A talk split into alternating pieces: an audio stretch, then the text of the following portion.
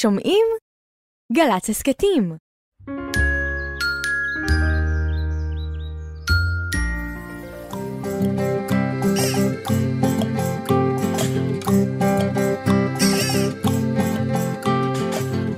טוב, בוקר טוב, לכיפות וגם לדוב. בוקר טוב, גם לשמש שמטיילת ברחוב.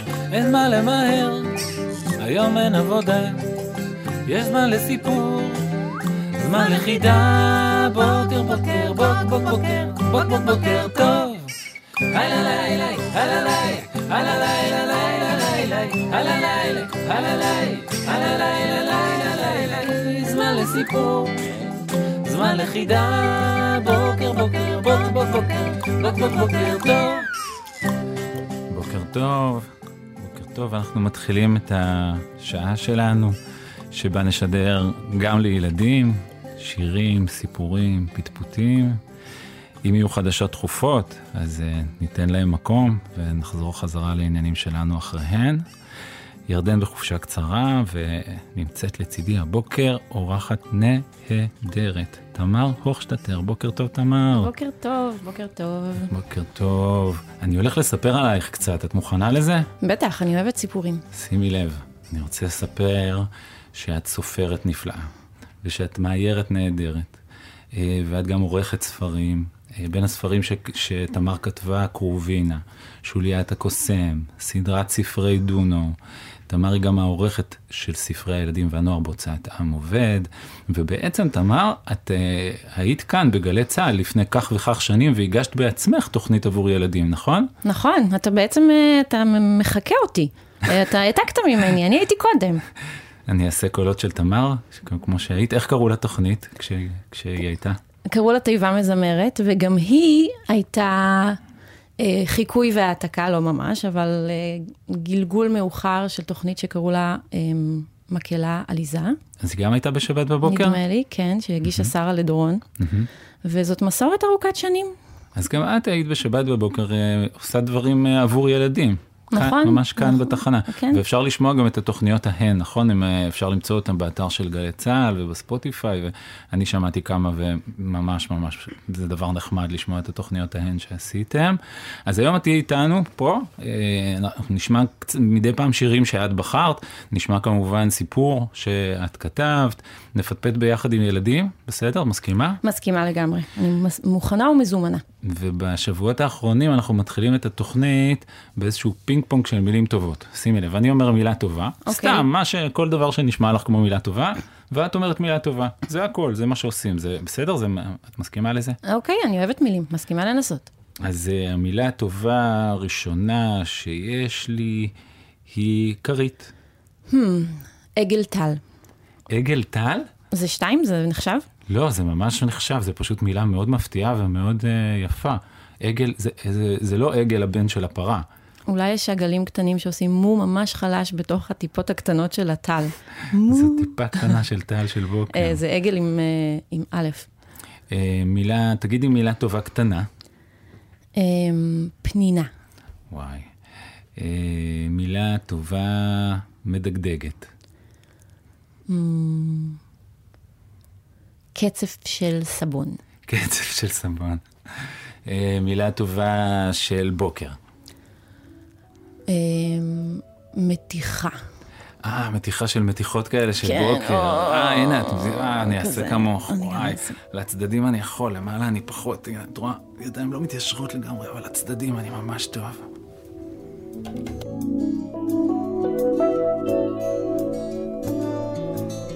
אפילו בשלב הכי כבד ידעתי שהגשם עוד ירד.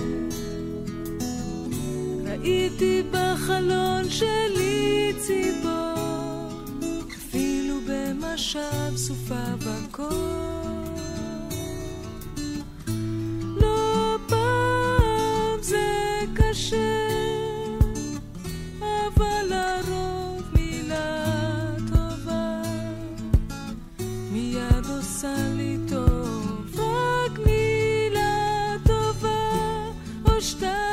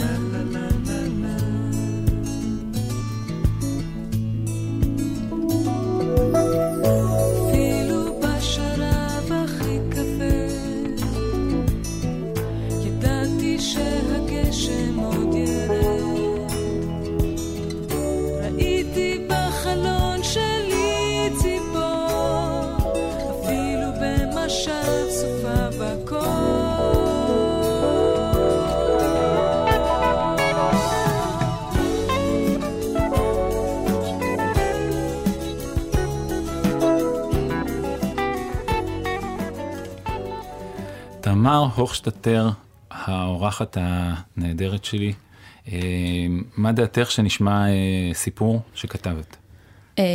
בטח, למה לא? אני כותבת סיפורים ולפעמים אני גם מקריאה אותם, אבל הפעם זה דווקא לא אני, נכון? לא, הפעם זאת הקראה שירדן ואני הקראנו. או, הרבה יותר טוב. סיפור שנקרא בוקר בלי שוקו, נכון? כן. ונשמע אותו בשני חלקים. נשמע חלק ראשון, ואז נעצור, ונשמע איזשהו שיר, ואז אולי נפטפט קצת את ואני, וננסה להבין איך כתבת אותו, איך את כותבת, איך מצאת את ההמשך. כן, אני יכולה לתת כבר ספוילר, ולהגיד שלכתוב סוף בשבילי, זה ממש קשה. לכתוב התחלה, אין בעיה. כן? אני יכולה עכשיו לכתוב שישה סיפורים, שאני כותבת רק את ההתחלה שלהם, 6 התחלות, ומי יודע אם אחד מהם יגיע לסוף. אז זה אומר שכשאת מתחילה, את לא תמיד יודעת את הסוף. נכון. טוב, אז הנה, בוא נשמע את ההתחלה של הסיפור, ואז נעצור, נשמע שיר, ואז נדבר קצת על ההמשך ונשמע אותו. יום אחד קם דונו בהרגשה רעה. היה לו טעם מר בפה. הוא אמר בלב, אמן שאף אחד לא ידבר איתי לפני שאני שותה שוקו. אבל ההורים שלו אהבו לדבר. בוקר בוקר, חייך אבא שלו. דונו נהם. אני רואה שקמת על רגל שמאל. המשיך אבא בחוסר זהירות וצעק אל מעבר לכתפו. דונו קם עצבני, תיזהרו! אבא שלי הוא האיש הכי מעצבן בעולם, חשב דונו. אם הוא רק היה שותק, אולי השוקו היה עוזר.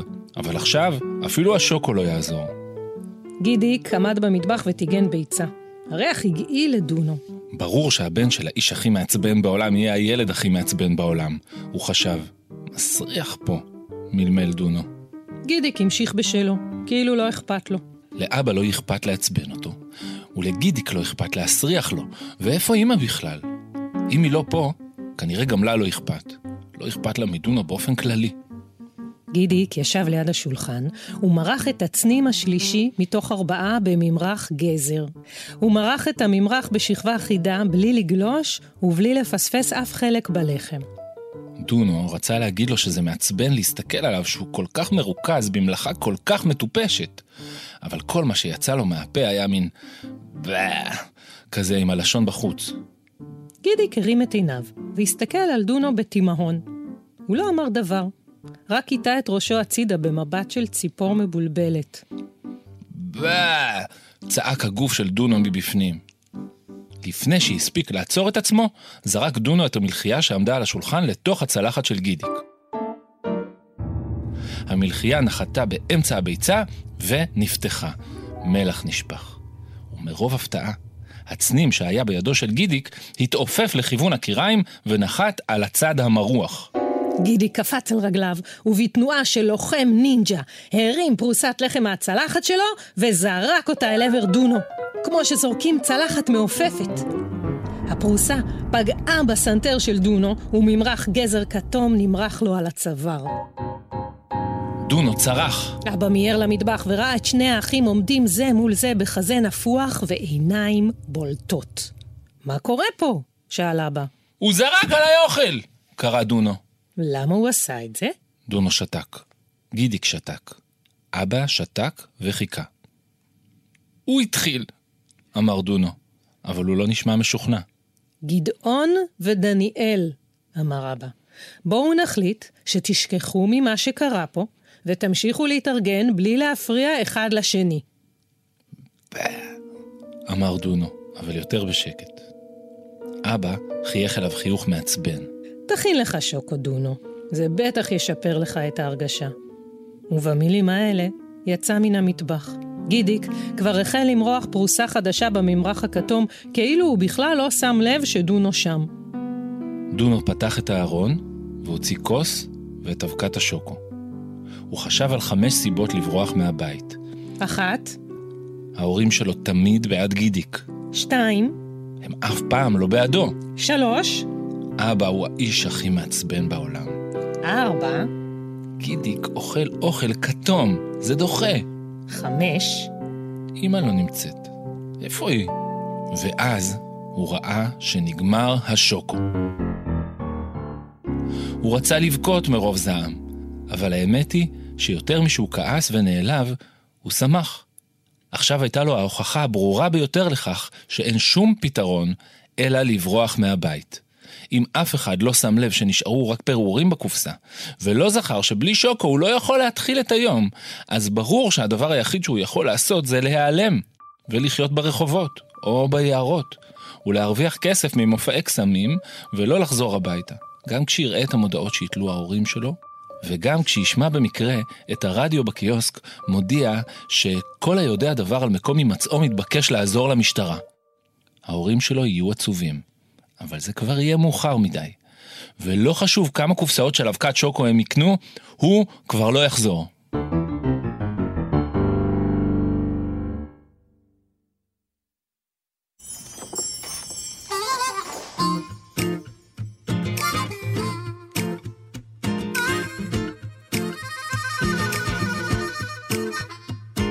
אני מצייר תפוז כשאני כועס, היום ציירתי הרבה תפוזים, היום אני ממש רוגז. תפוז, תפוז, תפוז, תפוז, תפוז, תפוז, תפוז, תפוז, תפוז, תפוז. אבא מביט בציור. אתה כל כך כועס, מרוב תפוזים יצא לך פרדס. אני מצייר עץ כשאני מתרגז, היום ציירת הרבה עצים, היום אני ממש רוגז. וואו. עץ, עץ, עץ, עץ, עץ, עץ, עץ, עץ, עץ, עץ, עץ, עץ. אמא מביטה בציור. איזה כעס, איזה צער, מרוב עצים רואים פה יער. אמא מביטה בציור.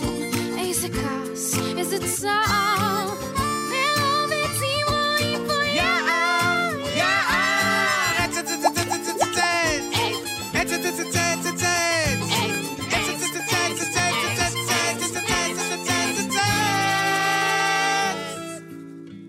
פעם מצייר תפוז, פעם מצייר עץ, בין היער לפרדס, עם עצמי מתפייס. תפוז, עץ, תפוז, עץ. לפני שהתחיל השיר, שמענו סיפור מתוך סדרת הספרים דונו, סיפור שנקרא בוקר בלי שוקו, ועצרנו באמצע, עצרנו בנקודה שדונו מאוד מאוד מאוד כועס, ומאוד מאוד אין לו שום כוונה, לשום פשרה, מצב לא קל בכלל. כועס כמו פרדס. ממש, כמו המון עצים וטפוזים. ואני קצת מודאג, ומזל שנמצאת איתנו כאן הסופרת שכתבה את הסיפור, ויודעת גם איך הסיפור ממשיך. כדי להרגיע. בדיוק, תמר הוכשטט. אז ספרי לנו מה אמרת קודם, שלפעמים כשאת מתחילה סיפור, את לא יודעת איך הוא ממשיך, אז מה את עושה במקרה כזה? מה עשית במקרה הזה? נכון, כי הרבה פעמים אני חושבת על מה אני אכתוב סיפור, ואני ככה נזכרת בדברים שקרו לי כשהייתי ילדה, ובעיקר אני מחפשת דברים מעניינים וחזקים, כמו רגש של כעס.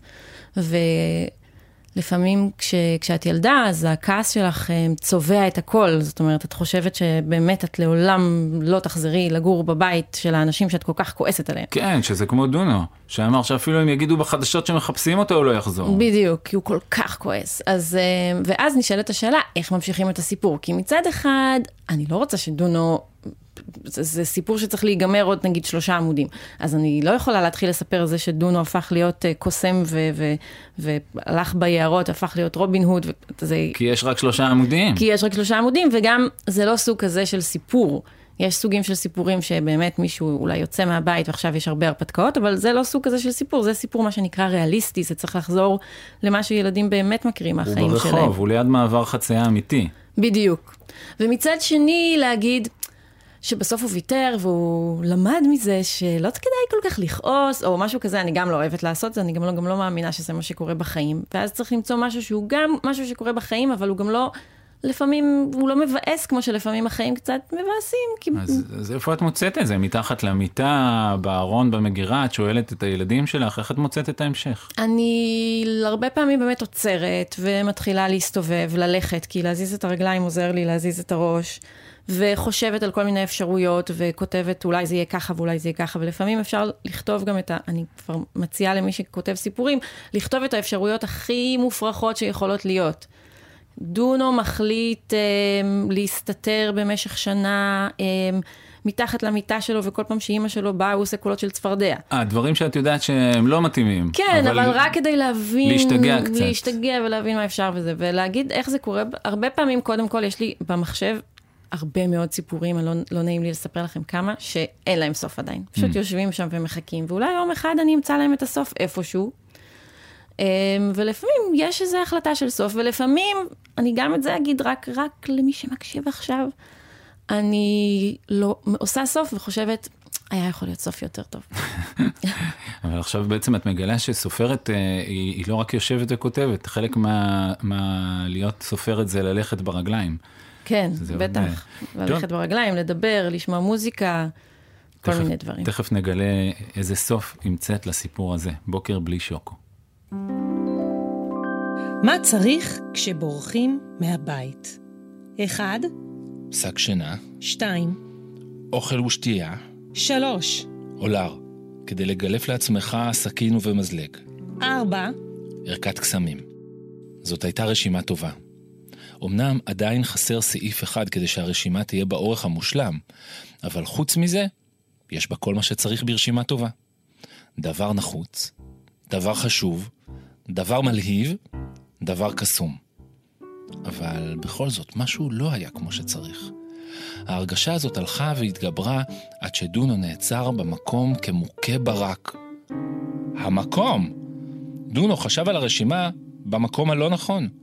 הרחק מהבית, ותוך כדי שהוא צועד במורד הרחוב. מה שקרה הוא שהמחשבה לברוח מהבית כל כך סחפה אותו, שתוך 2 קפיצות הוא היה מחוץ לחלון חדרו. תוך עוד 5 דקות הוא היה מעבר לפינה, ולא ראה יותר את הבית, ותוך 10 דקות הוא צעד במורד הרחוב, ורק שם, על המדרכה ברחוב הרחב, החל דונו לגבש את הרשימה. ורק בקצה הרחוב, מול הרמזור, כשהביט כלפי מטה על עצמו, חשב דונו על הסעיף 5 ברשימה. בגדים שהם לא פיג'מה.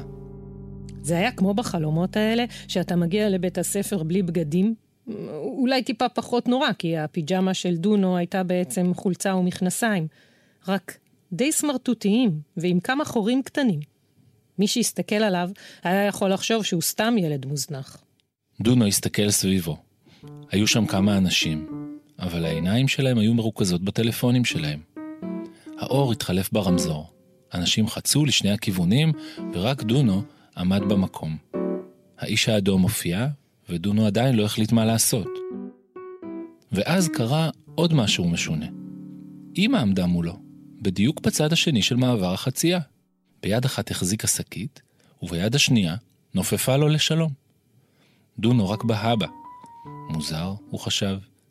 אמא באמצע הרחוב. דונו, לאן אתה הולך? אמרה אמא כשהגיעה אליו.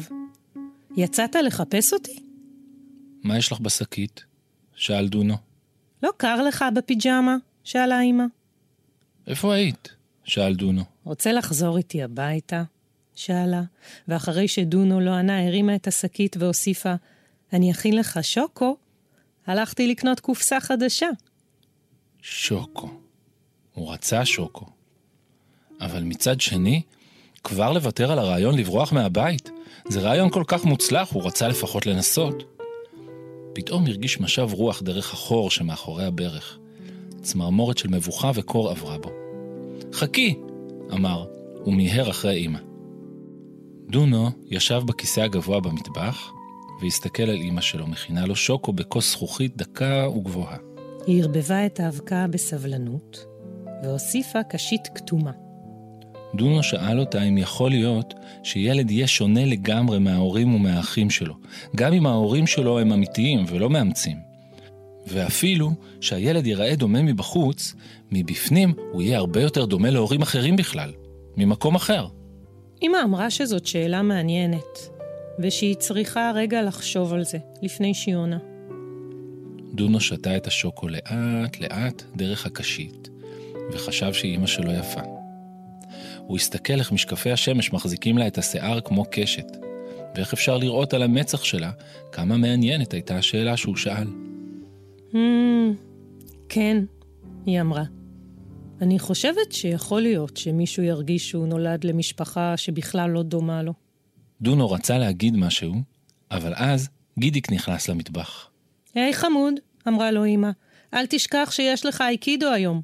גידיק קד לעברה קידת לוחמים.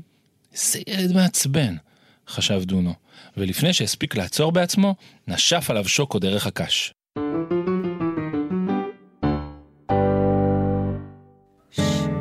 ילד עם סוד, ילד עם סוד, גדול או בינוני או סוד קטן מאוד, ילדה עם סוד, סוד עם ילדה, עוד מעט נדע, עוד מעט. תמר, רוצה שאני אלמד אותך את המשחק ותשתתפי איתי? כן, אבל תסביר לי לאט, או בעצם תסביר לי מהר, אני מבינה לאט. להסביר? מהר אני לא יכול, אני יכול לאט, אני יכול רגיל. אני יכול... תתחיל ואני אלחץ על הכפתור אם אני רוצה מהירות 1.5 או מהירות. או להאט. זה משחק מאוד פשוט. אנחנו תכף נשוחח עם ילד או ילדה שיש להם סוד. כן. ואת ואני נצטרך לגלות את הסוד על ידי זה שנשאל שאלות, אבל הילד או הילדה יענו לנו אך ורק בכן או בלא. אוקיי. בסדר? זה המשחק. בסדר. ונמצאת או נמצא איתנו ילד או ילדה. בוקר טוב. בוקר טוב. ילד או ילדה? ילדה. ילדה. בוקר טוב, ילדה. עכשיו תמר, תראי כישרון שיש לי, אני יודע לגלות בקלות שמות של ילדים. אני רק צריך שהם יגידו לי במה זה מתחיל. זה מתחיל בגה, בגי, בגו? ביו. יו? אני יודעת. נו. יו! יו, איזה יופי. אולי קוראים לך יו איזה יופי? לא. ושם חיבה פשוט, היה יכול להיות יופי. מה עוד יכול להיות? יוקללי. יוקללי. יפה. יוקללי, זה כמו גיטרה קטנה, לא? זה גם שם טוב לילדה. שם חיבה לילי. יוקללי. אוי, חמוד. נכון. טוב, אז תגלי לנו. מה שמך? יובל. יובל. יובל, איך לא חשבתי. ובת כמה? את יובל? 10.5. 10.5. באיזה זה אומר? כיתה? ד'? היי? היי. היי. והיכן את גרה? בחיפה. ברמת אלון. בחיפה, ברמת אלון. ומה העניינים בימים האלה? אלה ימים לגמרי רגילים, או שיש דברים שקורים, שלא קורים בימים רגילים מבחינתך? רגיל. הכל רגיל? את לא מרגישה את כל המהומה הזאת שמתרחשת סביבך בשום צורה? לא. יופי. רק לפעמים כאילו שיש כל מיני רעשים מוזרים, אז אני נלחצת. דוגמה? למרות שזה לא באמת. זאת אומרת רעש רגיל, אבל הוא בימים... מלחיץ לא רגיל. בימים רגילים הוא לא היה מלחיץ, אבל עכשיו הוא כן מלחיץ. נגיד איזה רעש היה למשל, או שאת לא יודעת? לא יודעת, סירנה נגיד. נגיד אם עובר אוטו משטרה, או אמבולנס עם סירנה, אז בימים רגילים זה לא אכפת לך, ועכשיו מה? נגיד אם עכשיו היה עובר, אז מה היה קורה לך? אני ישר נבהלת. נבהלת. איפה הבהלה אצלך יושבת? בכתפיים, בברכיים? איפה את מרגישה בהלה? לא יודעת. בכל הגוף? נגיד האף. האף שלך נבהל כשאת נבהלת? בבטן יותר אולי. כן. אני גם הרגשות שלי בבטן. בבטן? אבל עכשיו שאמרת האף, חשבתי שזה יכול להיות ממש רעיון טוב. כן. בשבילי ואולי בשביל עוד אנשים וילדים. שכשנלחצים להגיד, מה קורה עם האף שלי כרגע? ולראות שהוא דווקא סבבה. לא אכפת לו. כן, וזה נחמד לגלות שחלק מהגוף שלך חושב כזה מין... לא משתתף. כן, הכל סבבה. לא משתתף. לא הבנתי למה הבטן משתוללת. בטן, מה קורה לך? אני, כי אצלי פה בקצה האף. הכל כרגיל. ענף יפה. יובל, יש לך סוד שאת רוצה שננסה לגלות? כן. קדימה, אנחנו מוכנים. מתחילים. יובל, האם הסוד שלך קשור לקצה האף? לא. לקצה אחר אולי? או לקצה אחר? לא. זה סוד מחיר, את יכולה למכור אותו לתמר ולי? כן. כן? או יותר מ10 שקלים אנחנו צריכים בשביל לרכוש אותו? כן. רגע, אולי בכלל לא משלמים על הסוד הזה בכסף רגיל. יכול להיות שאפשר לשלם עליו במשהו אחר? להחליף. נגיד, לא, או במחיאות כפיים נגיד, או ב... אפשר במחיאות כפיים שאתה... אני לא הייתי לוקחת. אולי מישהו אחר הוא פראייר, אבל אני לא הייתי לוקחת. רגע, אז בואי נראה מה אפשר להחליף איתה עליו. נגיד, אם אני נותן לך... גרעין אבוקדו. גרעין אבוקדו, אפשר להחליף על הסוד שלך? לא. עוגת שוקולד? לא. אוטו מרוץ? לא. לא, עדיין לא? טוב, זה כבר כנראה סוד שממש חשוב לך. יש אותו להרבה אנשים? כן. וואי, מוזר. גם לילדים יש אותו? יותר... אני לא אשאל או-או, כי זה שאלות של כן ולא. אני לא יודעת. את לא יודעת אם יש אותו לילדים. רוצים רמז. יובל, תני לנו במטוטה. רמז. לא חשבתי על רמז. זה קשור לתקופה. זה קשור לתקופה? זה קשור לתקופה? אולי יש לה מצנח? אולי יש לה שק גדול שיוספת בו עלי שלכת. עלי, אוי, זו תקופה, נכון? גם עכשיו זה הסתיו. כשאת אומרת תקופה, את מתכוונת למהומה שקורית מסביבנו פה בארץ שלנו? לזה את מתכוונת? לזה. זה משהו שמישהו נתן לך? שמישהו קנה עבורך? כן. טוב, נסקרנו. הממד שלך הוא בעצם ארמון? יש לך ממד ארמון עם השרתים ועם אולם נשפים, ממד... חבל. טוב, אנחנו נכנעים. ספרי לנו, מה הסוד? אני סורגת בובות למפונים. את יודעת לסרוג? יצרי סוסים. מאיפה את יודעת לסרוג? יש לי חוג בבית ספר. וואו. איזה מין בובות? סרגתי כבר תמנונים, עכשיו אני סורגת תמנון גדול, סרגתי כל מיני תמנונים קטנים. למה דווקא תמנונים? יש להם המון המון זרועות. מה זה? זה קשה. זה יותר פשוט ממה שפטריה גם, זה סוג של פופיץ פטריה כזה. מדהים. ועצה וקיפוד. איזה יופי, ואיך את נותנת את זה לכאלה שהתפנו מהבית שלהם? כשאת אומרת מפונים, את מתכוונת כאלה שבגלל המהומה מסביב, היו צריכים לעבור קצת מהבית שלהם למקום אחר לתקופה, נכון? כן, לזה? אז יש עוד מלא נשים, ופשוט כל מיני אנשים שהם גם סורגים, ואנחנו מעבירים להם את הבובות, והם מביאים את זה לאיפה שעכשיו המפונים, האנשים נמצאים, ויש מין קבוצה כזאת של אנשים שקוראים לזה סורגות הרגעה. סורגות הרגעה? אתה מבין שהיא לא הייתה נותנת לנו תמנון עבור מכונית מרוץ? אפשר להבין, כי היא צריכה לתת את זה למי שבאמת צריך. מי שבאמת צריך, לא מישהו שהוא... וואו, איזה יופי, אני בטוח שהתמנונים שלך עוזרים עכשיו להרבה הרבה ילדים, ואולי אפילו גם להורים. תמנון סרוג נשמע לי דבר שעוזר. יובל, זה מקסים נורא, והיה מאוד מאוד כיף לפטפט איתך. תודה רבה רבה. תמר ואני שולחים לך חיבוק, אנחנו גילינו בשבועות האחרונים שחיבוקים יודעים לטוס לכל מקום דרך כל דלתות, אז אנחנו פורסים את הידיים ושולחים לך חיבוק תמנוני, עם המון זרועות. תודה חמודה. להתראות. תודה רבה. ביי ביי.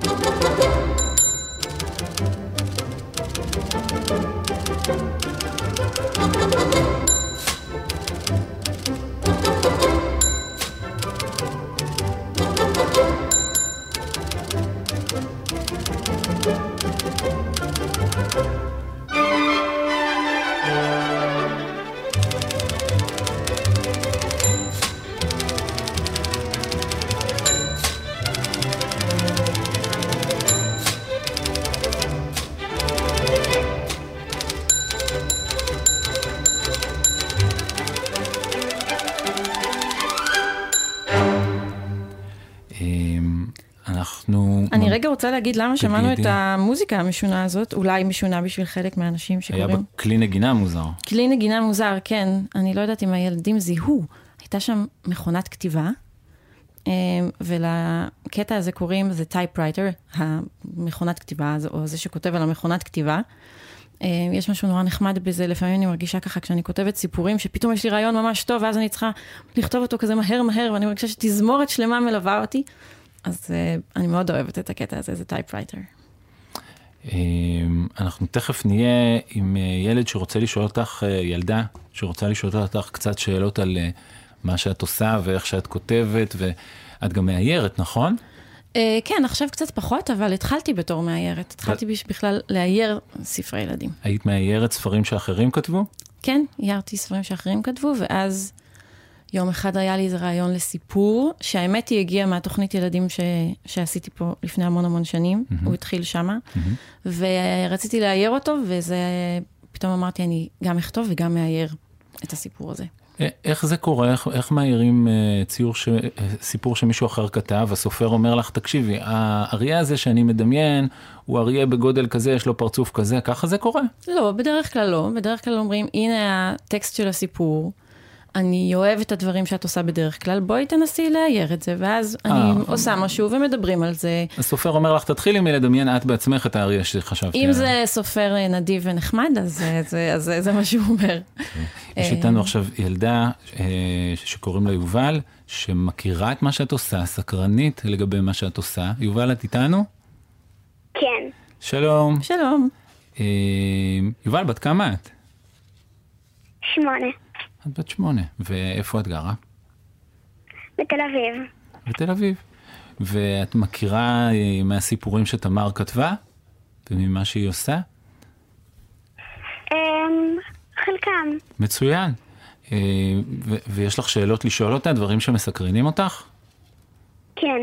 אז שאלינה, אני רואה תמר מזדקפת למצב החידודי תשובות שלה. כן, מותחת את עניבת הפפיון. בוא נראה, ספרי לנו. שאלה ראשונה לתמר. מה יותר כיף לך? לכתוב או לאייר? יובל, ישר הלכת לשאלות הקשות. אני, בזמן האחרון אני יותר אוהבת לכתוב. כן, זאת האמת, בלי להתבלבל. פעם אהבתי יותר לאייר, הרגשתי גם שאני בכלל מאיירת, לא ידעתי שאני בכלל רוצה להיות סופרת, עוד לא הבנתי את זה על עצמי. ועכשיו זה קצת הפוך, אני מרגישה שיש המון אנשים שיודעים לאייר נורא טוב, יותר טוב ממני, ושעכשיו התפקיד שלי זה להמציא סיפורים. אז אולי זה אומר שלפעמים האהבות משתנות, לפעמים דבר שאתה אוהב יותר הופך לדבר שאתה אוהב פחות. אני יודע שלי זה קורה עם אוכל. יש לפעמים תקופות שאני יותר אוהב אגס מתפוח, ולפעמים יותר תפוח מאגס. וואו, אתה יודע שאני לא אכלתי עגבנייה עד גיל 24, ובגיל 24 זה הפך להיות אחד הדברים שאני הכי אוהבת לאכול. יובל, יש משהו שאת לא אוהבת לאכול?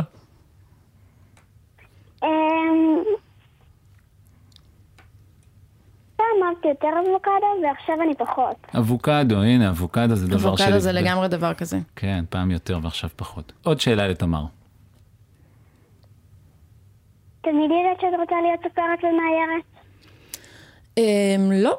לא תמיד ידעתי שאפרופו האהבות שמשתנות, ממש לא חשבתי שאני רוצה להיות סופרת. תמיד אהבתי מאוד לקרוא ספרים, ותמיד הייתי מסתכלת מאוד מאוד על האיורים שבספרים, וזה דבר שמאוד אהבתי, אבל אהבתי גם דברים אחרים. אבל כשהייתי יותר קטנה בכלל רציתי להיות על במה, לשיר ולהצחיק, אבל תמיד היו לי סיפורים. אז אם הייתי פוגש את תמר בגיל של יובל, תמר בת 8, והייתי שואל אותה, תמר, מה את חושבת שתהיי כשתהיי גדולה? לא היית אומרת סופרת? לא. הייתי, אני חושבת, אומרת, כמו שהרבה ילדות אומרות, שחקנית. מעניין מה יובל. יובל, אם אני שואל אותך, מה תרצי להיות כשתהיי גדולה? מדענית. מדענית. טוב. זה נשמע לי כמו חלום ראוי. מדענית בתחום מסוים? יש דבר מסוים שמעניין אותך, או שמעניין אותך העניין של לחקור באופן כללי? העניין של לחקור דברים. כן. לחקור סופרות. אני זוכר את זה גם על עצמי. אני זוכר שבערך בגיל 8 המצאתי גלגל שיכול להתגלגל בלי דלק. היו בו מגנטים, והייתי מצייר את זה עוד פעם ועוד פעם, והייתי בטוח שזו המצאה ממש טובה. זה נשמע המצאה ממש טובה. כן, אולי טובה. צריך לבדוק את זה. אני לא יודע. יובל, עוד שאלה לתמר. כשעושים פודקאסט, איך יודעים מה להגיד ועל מה יהיה הפרק? אז רגע, רק אולי נסביר, כשאת אומרת פודקאסט, את מתכוונת כמו תוכנית, כמו התוכנית שאנחנו עושים עכשיו, שאפשר לשמוע אותה מתי שרוצים, ואת שואלת את תמר את זה, בגלל שתמר פעם כשהייתה בגלי צהל, עשתה תוכנית, שקראו לה תיבה מזמרת, ועכשיו אפשר לשמוע אותה. אני מקשיבה לה כל הזמן. את מקשיבה לה כל הזמן. אז זהו, התוכנית שתמר עשתה פעם, היא עכשיו אפשר לשמוע אותה עם לוחצים. היא הפכה להיות פודקאסט, אבל היא פעם הייתה תוכנית. אז את שואלת אותי שאלה על משהו מעבר, אבל האמת היא שגם היא רלוונטית לדברים שאני עושה היום, וגם אפשר לשאול את דידי את השאלה הזאת, כי גם הוא עושה תוכניות. אבל שאלו אותך. אז על מה מחליטים, מה תהיה התוכנית? צריך למצוא נושא שהוא יהיה מספיק מעניין, כדי שאפשר יהיה לדבר עליו בכל מיני דרכים וצורות במשך שעה שלמה, אם זו תוכנית של שעה, כמו שהייתה תיבה מזמרת. שאפשר אולי לקשור אליו שירים שהם קשורים אליו, נגיד אם בוחרים נושא שהוא יותר מדי קטן, נגיד פינה של חדר, אז לא יודעת אם יש מספיק מה להגיד על זה, ואם יש מספיק שירים שאפשר לחבר לזה, ומצד שני זה צריך להיות גם נושא שמעניין אותך, כי מתחשק לך לדבר עליו, מתחשק לך להגיד עליו דברים חדשים, לשאול עליו שאלות שמזמן לא שאלו, לא לדבר על הנושאים שכל הזמן מדברים עליהם. זה יכול להיות לפעמים כל דבר, גם דברים כאילו ממש מוזרים. משהו שקרה לך, אני יודע, שריטות. אם קיבלת שריטה, יכול להיות דברים שקורים לך. נגיד בתיבה מזמרת הייתה לנו תוכנית אחת על רעים. רעים באופן כללי. השתלט איזה איש רע על התוכנית. רשעים. תודה שאת מתקנת אותי. רשעים. השתלט לנו איזה פיראט רשע על התוכנית, ותוך כדי ניסינו להבין למה הוא רשע, מה זה רשעים. אני יודע שלפעמים יש ילדים גם שעושים פודקאסטים, ילדים שיושבים בבית עם המיקרופון של המחשב, ומקליטים בעצמם פודקאסט. זה משהו שחשבת עליו פעם, יובל, לנסות לעשות מין תוכנית בעצמך, כמו תוכנית רדיו? לפעמים. כן, זה שווה. ואיזה נושא היית בוחרת לתוכנית? אולי נגנוב לך? אני רוצה את זה להקריא סיפור. ולהקליד את זה מקריא סיפור. זה תמיד נחמד. זה מצוין. עוד שאלה אחת, אחרונה לתמר. רוצה? יובל. רוצה עוד שתיים? אני כתבתי את השאלות ואני לא ממש זוכרת אותן. בסדר. בסדר. אז אנחנו נגיד לך תודה, והיה מאוד כיף לפטפט איתך, ונשאל אותך גם מה שלומך באופן כללי. כן, מה שלומך? כמעט רגיל. מה הופך את זה רק לכמעט? יש הזקות, ויש לנו בית ספר רק... יש לי יום בבית ספר לי, יום בבית ספר לאח שלי, יום בבית ספר לי, יום לאח שלי. ורק ל5 שעות. אח שלך גדול ממך או קטן ממך? קטן. בן כמה? 6. ואיך הוא מסתדר עם האזעקות? עכשיו יש כבר פחות. וכשיש, איך זה בשבילו? אין לנו ממ"ד בבית, אז אנחנו פשוט לפעמים הולכים לחדר מדרגות ולפעמים פשוט נשארים באותו המקום. כן. וזה מלחיץ, או אתם ממהרים, או מה ההרגשה שיש לך כשפתאום מתחיל הרעש הזה? זה מעצבן, זה לא ממש מפחד. ואתם עוזרים אחד לשני? איך קוראים לאח שלך? אשל. אז נגיד שאתם יושבים ביחד, יש משהו שאתם עושים ביחד, או פשוט ככה נשענים אחורה ומחכים שאפשר יהיה לחזור לה כרגיל? היום צריכים לעשות את מה שעשינו. ובזמן אבל שאתם מחכים, יש לכם איזה פטנט, איזה שיר, איזה משהו? אין לנו ממד, אז פשוט ממשיכים לעשות את מה שעושים. הבנתי. טוב, אנחנו שולחים לך חיבוק גדול, יובל. יובל, תודה רבה. להתראות, חמודה. ביי. ביי.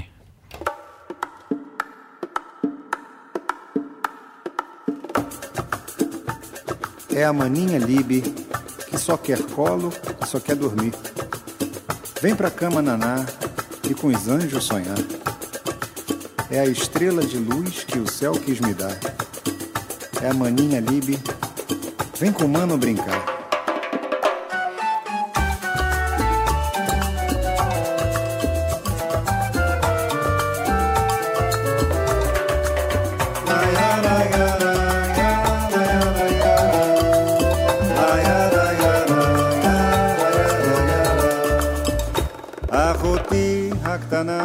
היא כמעט בת שנה, קיבלתי אותה מהוריי מתנה.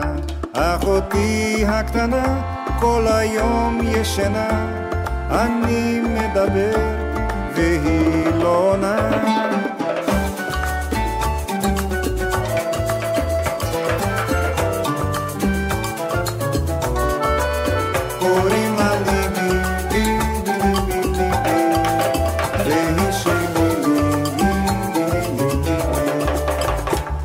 Maninha Libi só quer colo e dormir.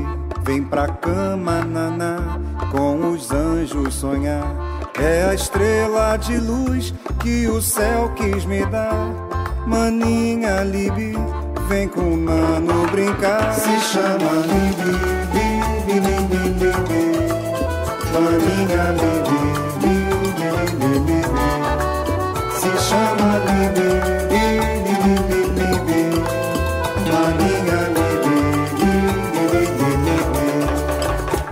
אחותי הקטנה היא כמעט בת שנה, קיבלתי אותה מהוריי מתנה, ואני כבר מוכן בפורים השנה להיות יום אחד אחותי הקטנה. קוראים לה ליבי, ליבי, ליבי, ליבי, והיא שלי, ליבי, ליבי, ליבי, ששמה ליבי.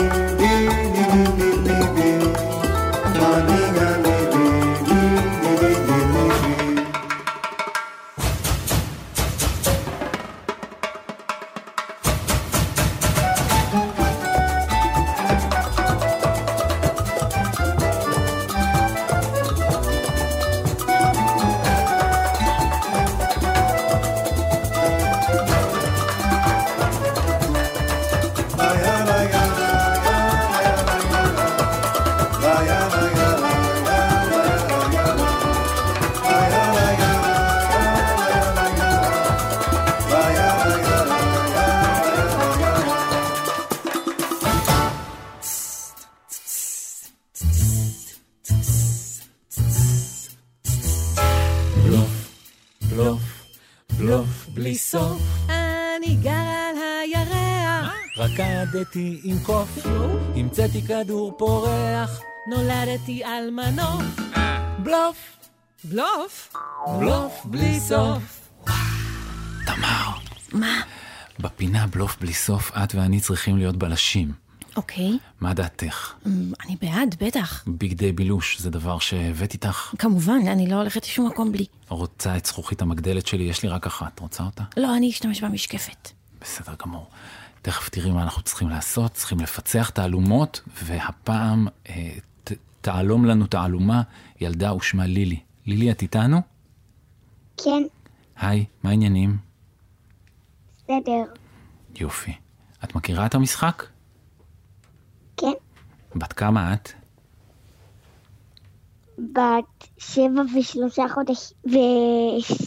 חודשים. 7 ו2 חודשים?